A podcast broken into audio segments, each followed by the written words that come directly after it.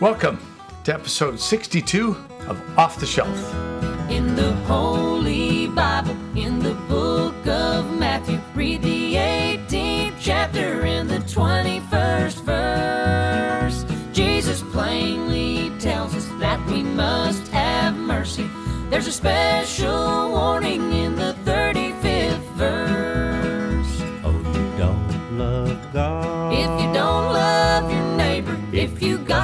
gossip about him, if you never have mercy, if he gets into trouble and you don't try to help him, then you don't love your neighbor, and you don't, don't love God.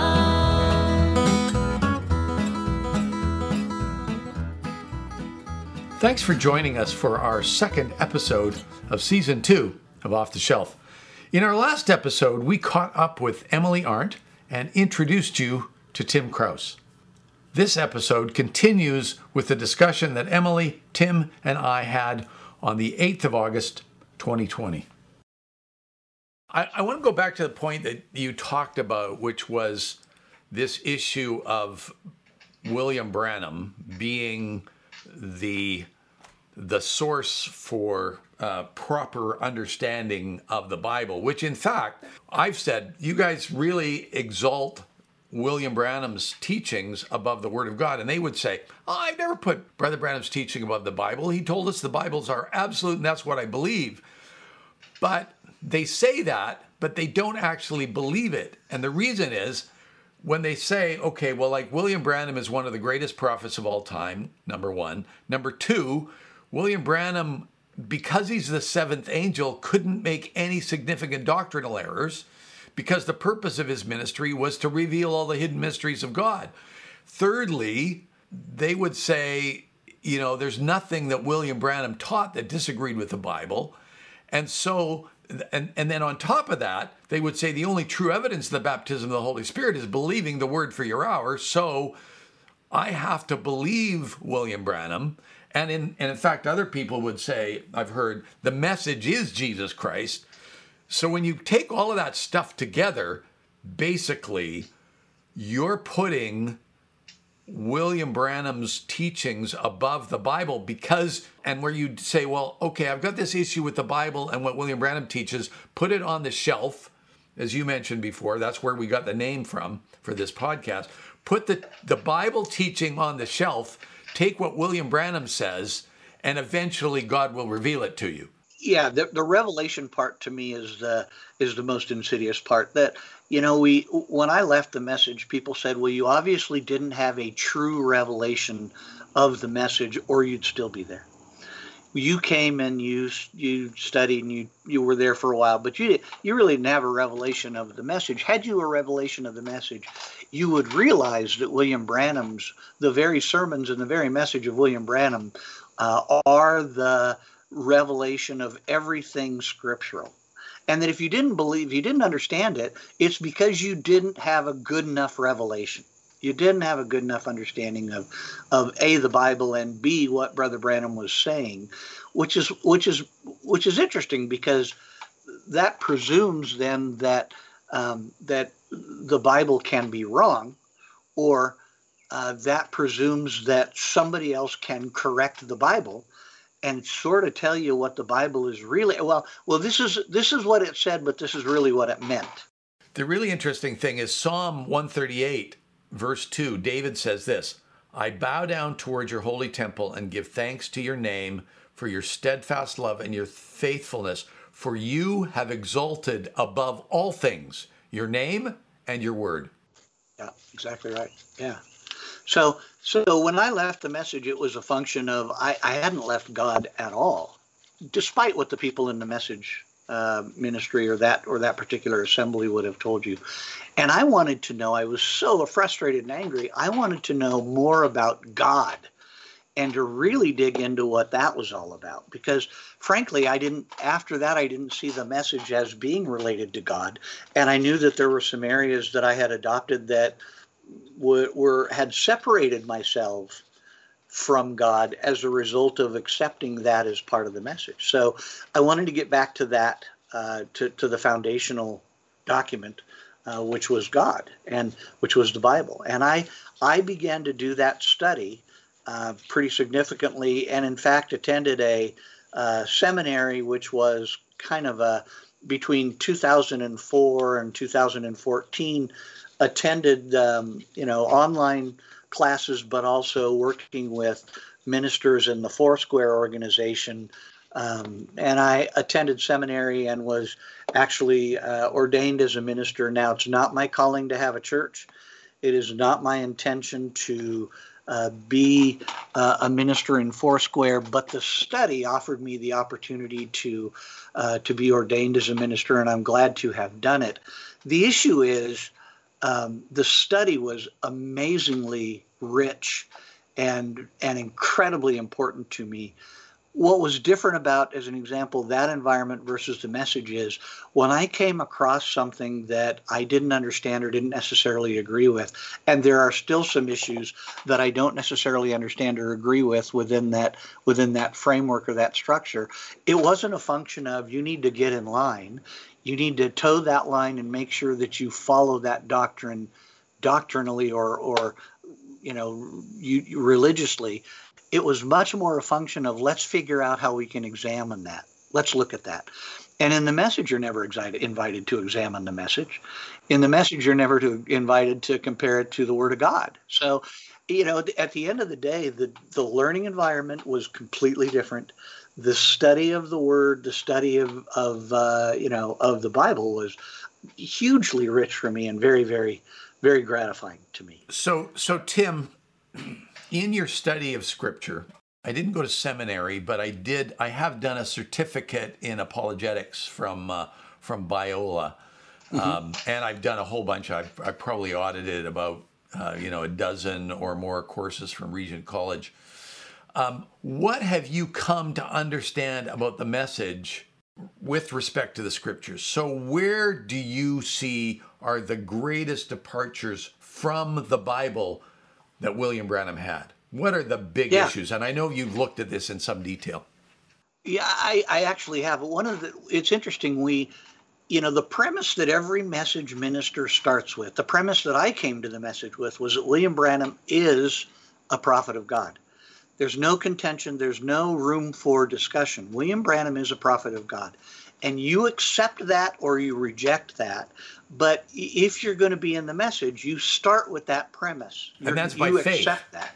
Right? That's yeah, by yeah, oh, faith. Oh, yeah, because that's by revelation. You've got to get that by revelation. So your job is to is to accept that on faith, and then you will begin to understand or have revealed all of these things. So the the premise starts off at the fact that William Branham is a message or is a is a prophet. The challenge is Scripture tells us some we, you know jesus christ told us several times there are going to be people who do signs and wonders. You're going to have people who have visions that come to pass. John uh, the evangelist tells us there will be people who show up and they'll tell you that they're a prophet of god. Paul tells us in his letter to the thessalonians you know don't despise prophecies. There, there's people going to show up and they're going to declare that they're a prophet of god.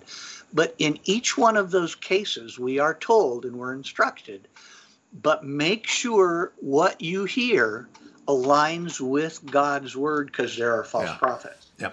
And and it, so the the message sort of skips over that part. You don't have to don't you know don't verify that Branham's a prophet of God. Don't you just need to make the assumption that he's a prophet of God because we have said that. Therefore, since he is a prophet of God, this is the message is reality. The message is the revelation.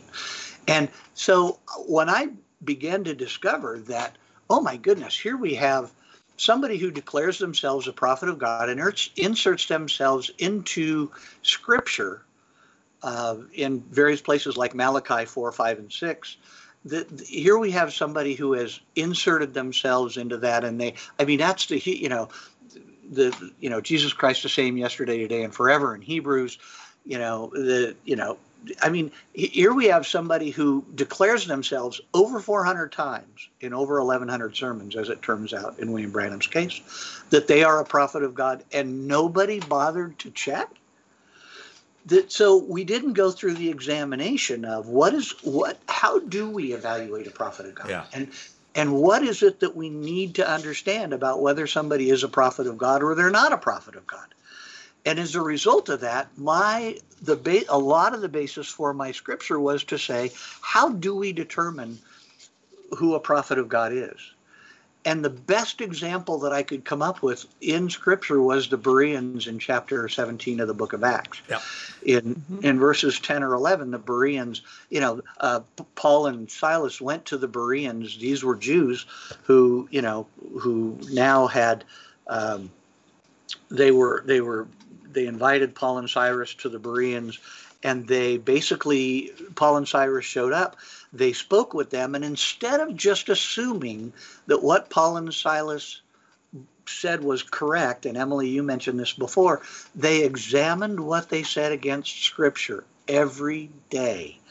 And they made sure that what they heard was actually of God. There can be no better example of exactly how to examine uh, a, a prophet of God.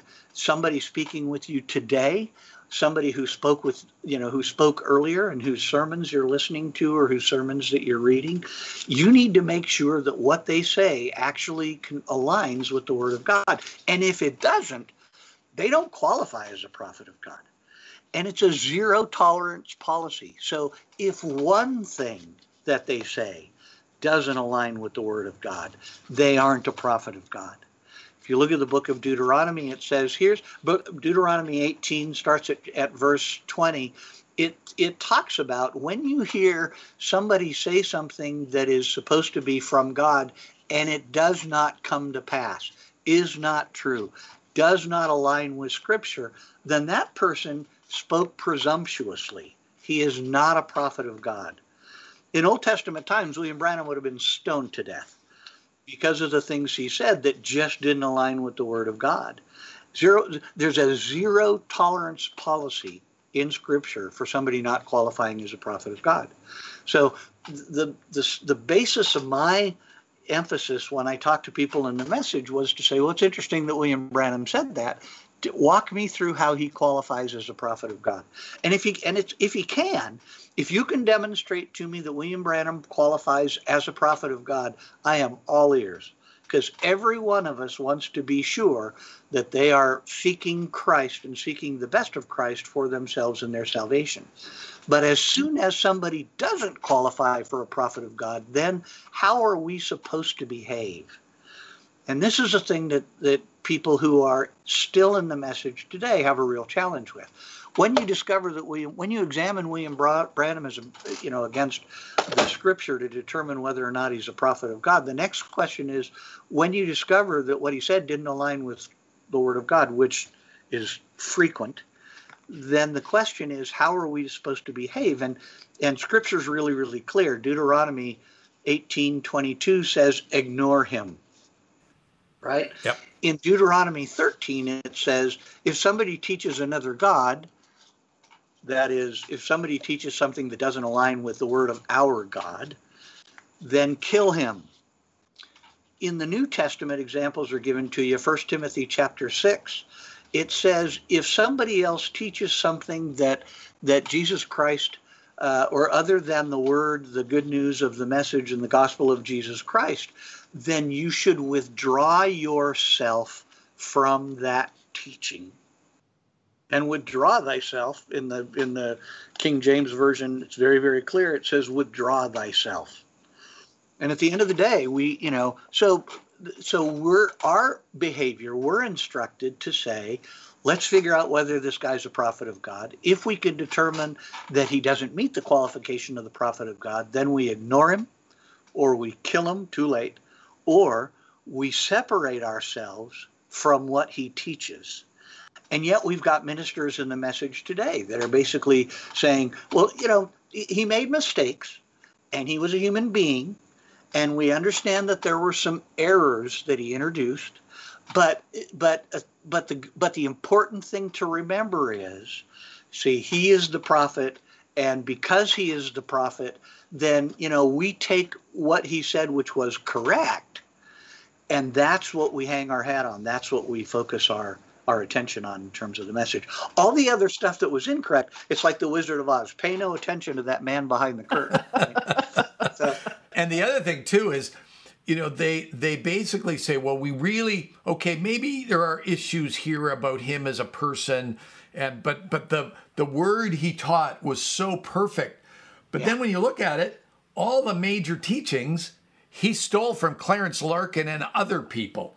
Yeah. And and yeah. plagiarized it and never told anybody where he got it from. He said, "No, oh, I'm getting this from God. You know, the angel speaks to me. This is revelation I got directly from God." And then when you discover that no, and actually stole the seven church ages, the seven seals, he got that from Clarence Larkin, other stuff. You know, he he took from other people. All the credibility disappears. Well, and so then you should call it the message of Clarence Larkin as opposed to the message of William Branham. Because at the end of the day, if that's his major, major revelation that sets him apart from everybody else, he revealed the seals.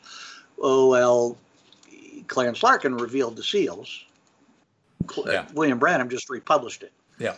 And at the end of the day, it so it should be called the message of Clarence Larkin as opposed to the message of William Branham. But because William Branham is the prophet and Clarence Larkin clearly wasn't, now, Clarence Larkin considered himself the Elijah spirit as well, which is no different than what William Branham considered himself. But at the end of the day, because Clarence, you know, he wasn't the vindicated prophet, and therefore that's why William Branham he, he may have gotten he may have taken information, but but that's not to say that God didn't reveal it to him directly as well, right? I, I, think it's interesting that you had mentioned uh, the Wizard of Oz pay no attention to the man behind the curtain because a question I often have, and we're talking about you know scripture here and and reading in context and stuff, and friends would be like, "Well, do you have a different Bible?" And I said, "No, we read the Bible, but we read it through Branham colored glasses. And in the movie, when you go up to the Emerald City, it's emerald. But if you read the book, The Wizard of Oz, when you went up to the gate."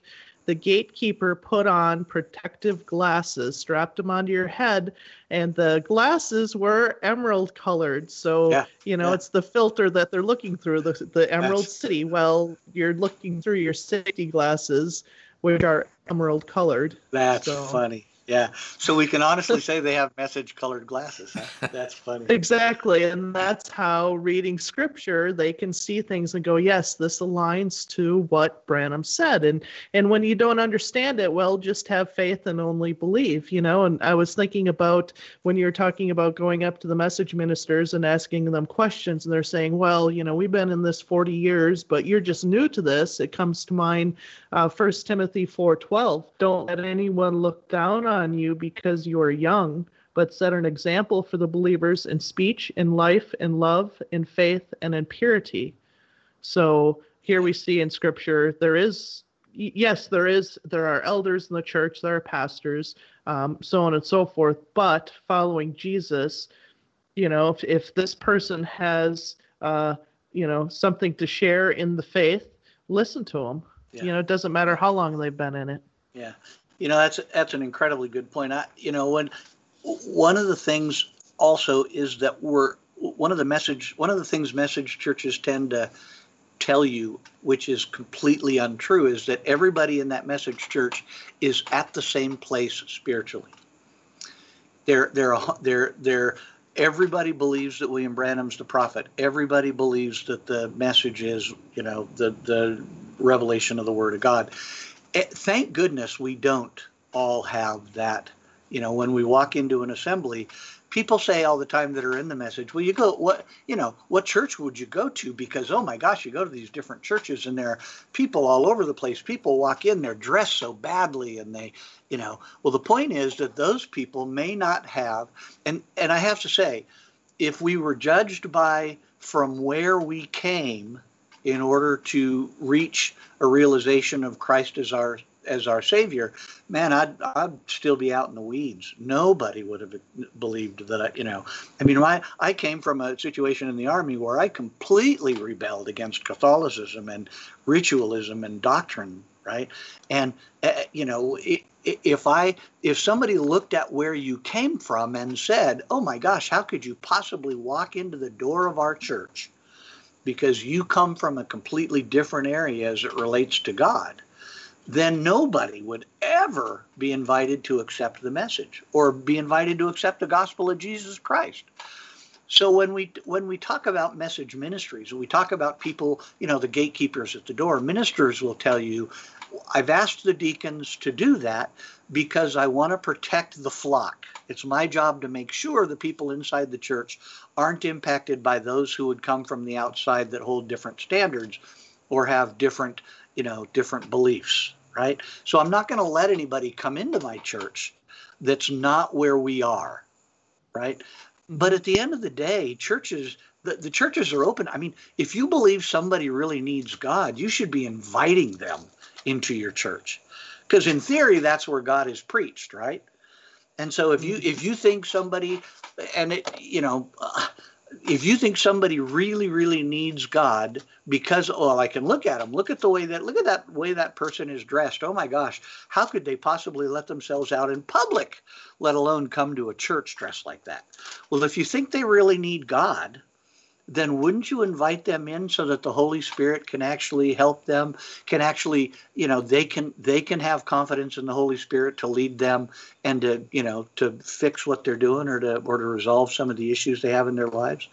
So you know this is another area where the ministry excludes themselves or i should say separates themselves from everybody else. First of all if you if you don't come to this church you're not coming to the right message church right? So we're separate if you don't have, you know, if, if you don't come to a message church, you just don't have a revelation.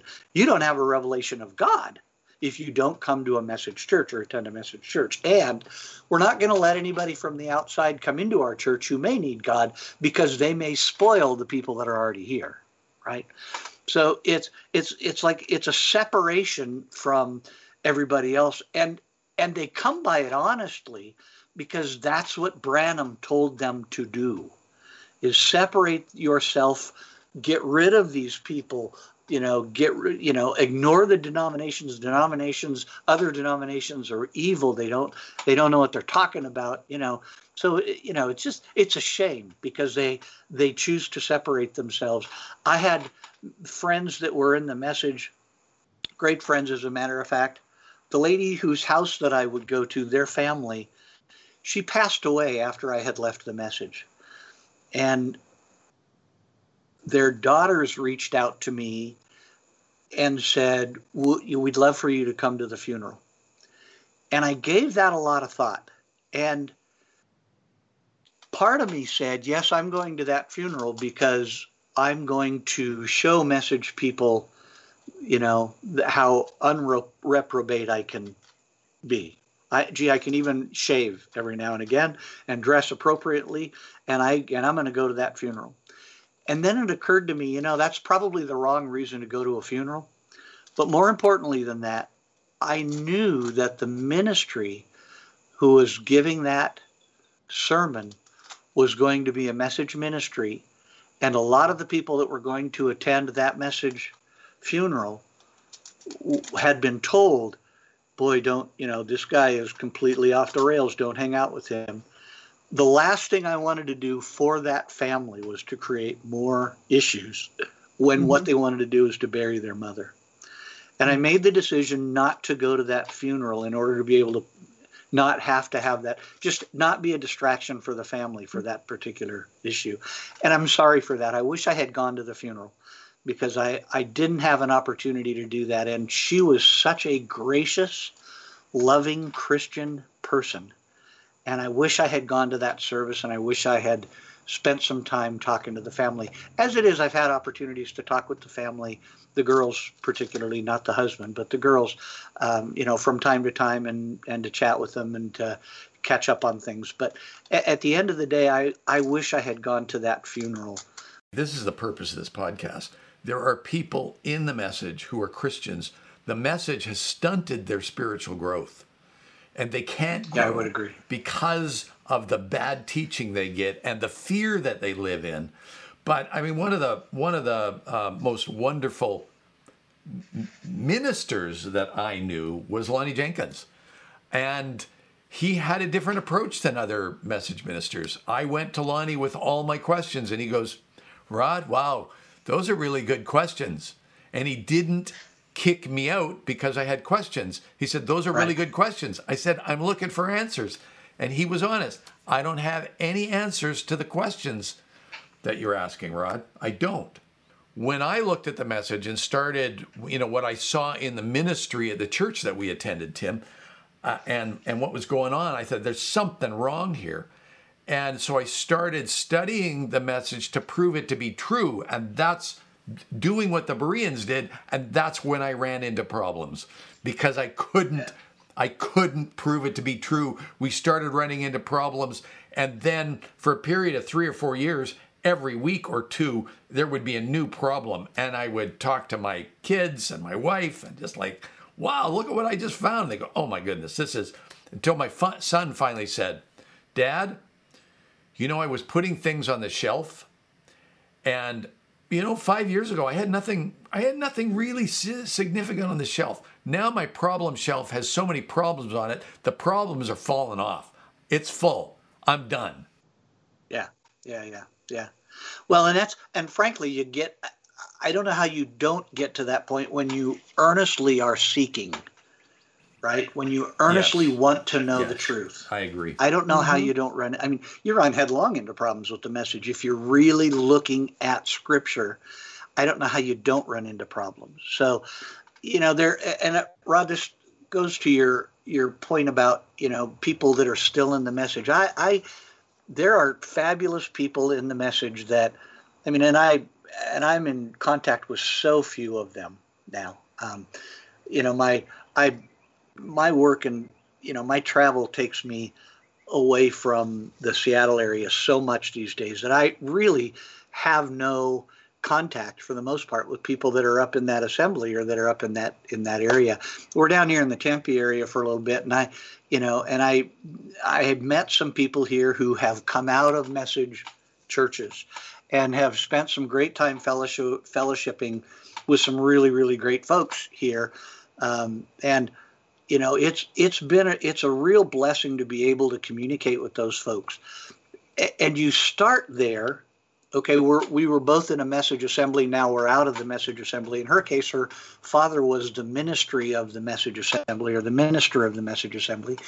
So you start at you know at that baseline with that baseline you know but and it quickly moves on to other things um, that you know you you can find yourself you know my wife and i truly truly enjoy the time that we spend with those guys. And you know we rarely talk about the message anymore. It's a function of just having great friends that you know we did we come together as a result of having been in the message at one time? Yeah.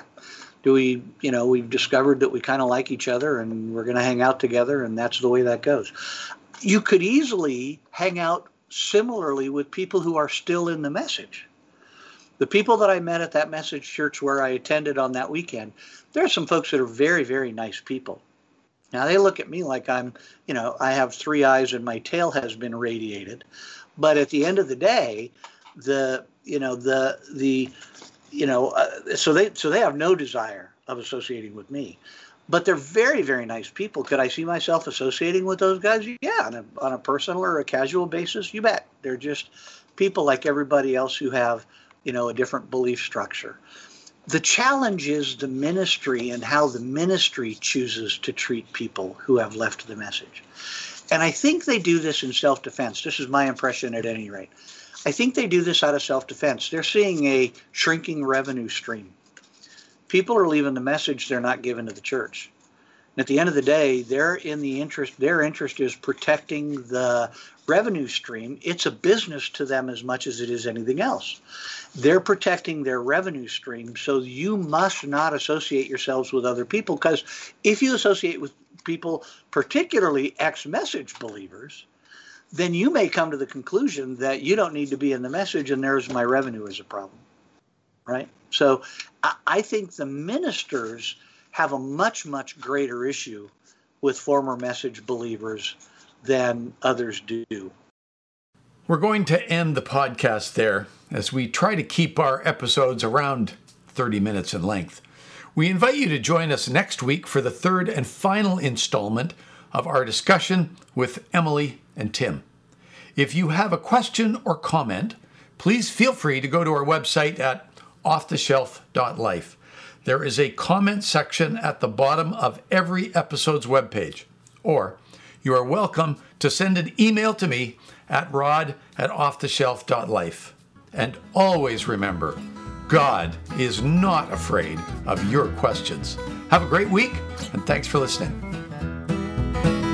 There's a God Almighty, and you've got to love Him if you want salvation and a home on high. Say you love Him while you hate your neighbor, then you don't have religion, you just told a lie. Oh, you don't love God. If you don't love your neighbor, if you gossip about him, if you never have mercy, if he gets into trouble and you don't try to help him,